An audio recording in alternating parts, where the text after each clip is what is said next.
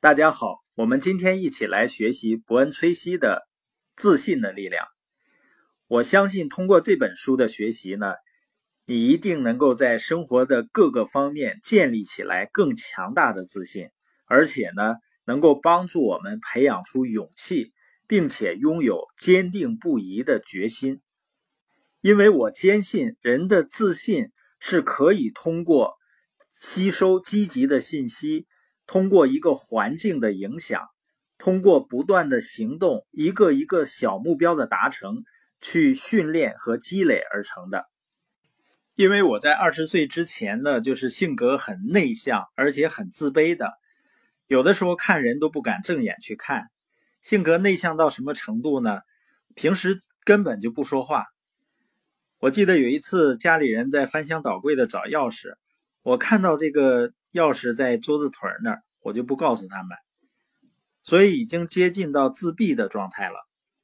但是通过在耶格系统的学习，通过看书，通过听 CD，通过不断的行动，一个又一个小的目标的达成，慢慢的积累自信。现在呢，也能够有机会像在美国和中国一些超过万人的会场啊去做分享。我发现一个人更自信的时候，他就愿意做出更多的选择和尝试。所以在生活中，很多人并不是没有机会，甚至机会都砸在脑袋上了，很多人仍选择退缩，找各种借口不去尝试。唯一的原因就是人们缺乏自信，人们不相信自己能做到，而自信才会使人们愿意去尝试。从而呢，开发出巨大的潜力。那这里面的关键是你相信你拥有极大的潜力吗？我不知道你听没听说过一个叫摩西奶奶的这个人。他呢，在年轻的时候，他的愿望呢就是很想画画。但那个时候呢，他的家人啊、朋友啊都告诉他说：“你太不现实了。”他们说：“你是一个农场姑娘。”你的人生呢，就是嫁给个农场的小伙子，然后养一大帮孩子。他被周围的人呢就偷走了梦想，他就不再想画画的事儿了，做着大家认为他该做的事情。后来呢，他生了很多的孩子，有十几个吧。在四十几岁的时候，他就当上了外祖母；六十几岁的时候呢，就成了曾祖母。当她满七十五岁的时候呢，她的丈夫就去世了，她的孩子也都长大成人。然后医生说她年龄太大了，不适合参加农场的劳作。在她七十七岁的时候，她觉得她剩的时间不多了。然后呢，她决定完成她内心的愿望，在去世之前呢，画一些画。她就到附近的镇上参观了一些艺术商店。然后艺术商店的人呢，卖给他一些颜料、画布和画笔，并教他怎么使用。他回到农场呢，坐在家里面开始画画。这些画后来被称作原生态的美国风景。摩西奶奶呢，在七十八岁那年完成了她人生的第一幅画作。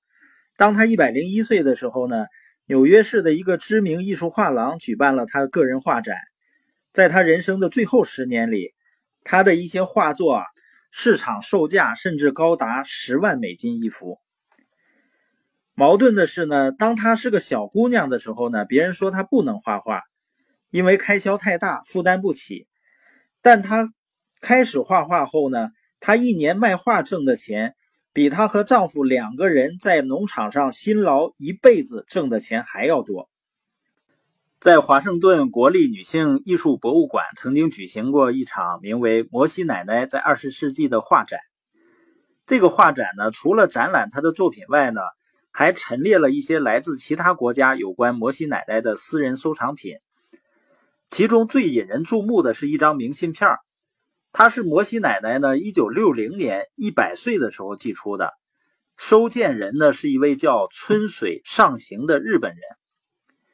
这张明信片呢是第一次公布于众的，上面有摩西奶奶画的一座谷仓和她亲笔写的一段话：“做你喜欢做的事，上帝会高兴地帮你打开成功之门，哪怕你现在已经八十岁了。”摩西奶奶为什么要写这段话呢？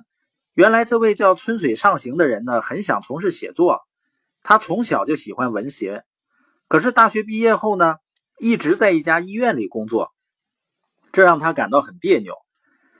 马上就三十岁了，他不知道该不该放弃那份令人讨厌却收入稳定的工作，以便从事自己喜欢的行当。于是他给耳闻已久的摩西奶奶写了一封信。希望得到他的指点。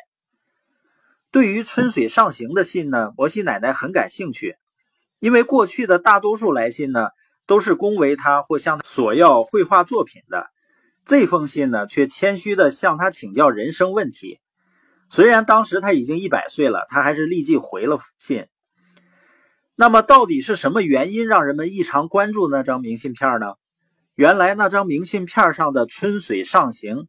正是在日本乃至全世界都大名鼎鼎的作家夺边纯一，也许正是这个原因，每当讲解员向参观的人讲解这封明信片时，总要附带的说上这么几句话：“你心里想做什么，就大胆的去做吧，不要管自己的年龄有多大和生活状况如何。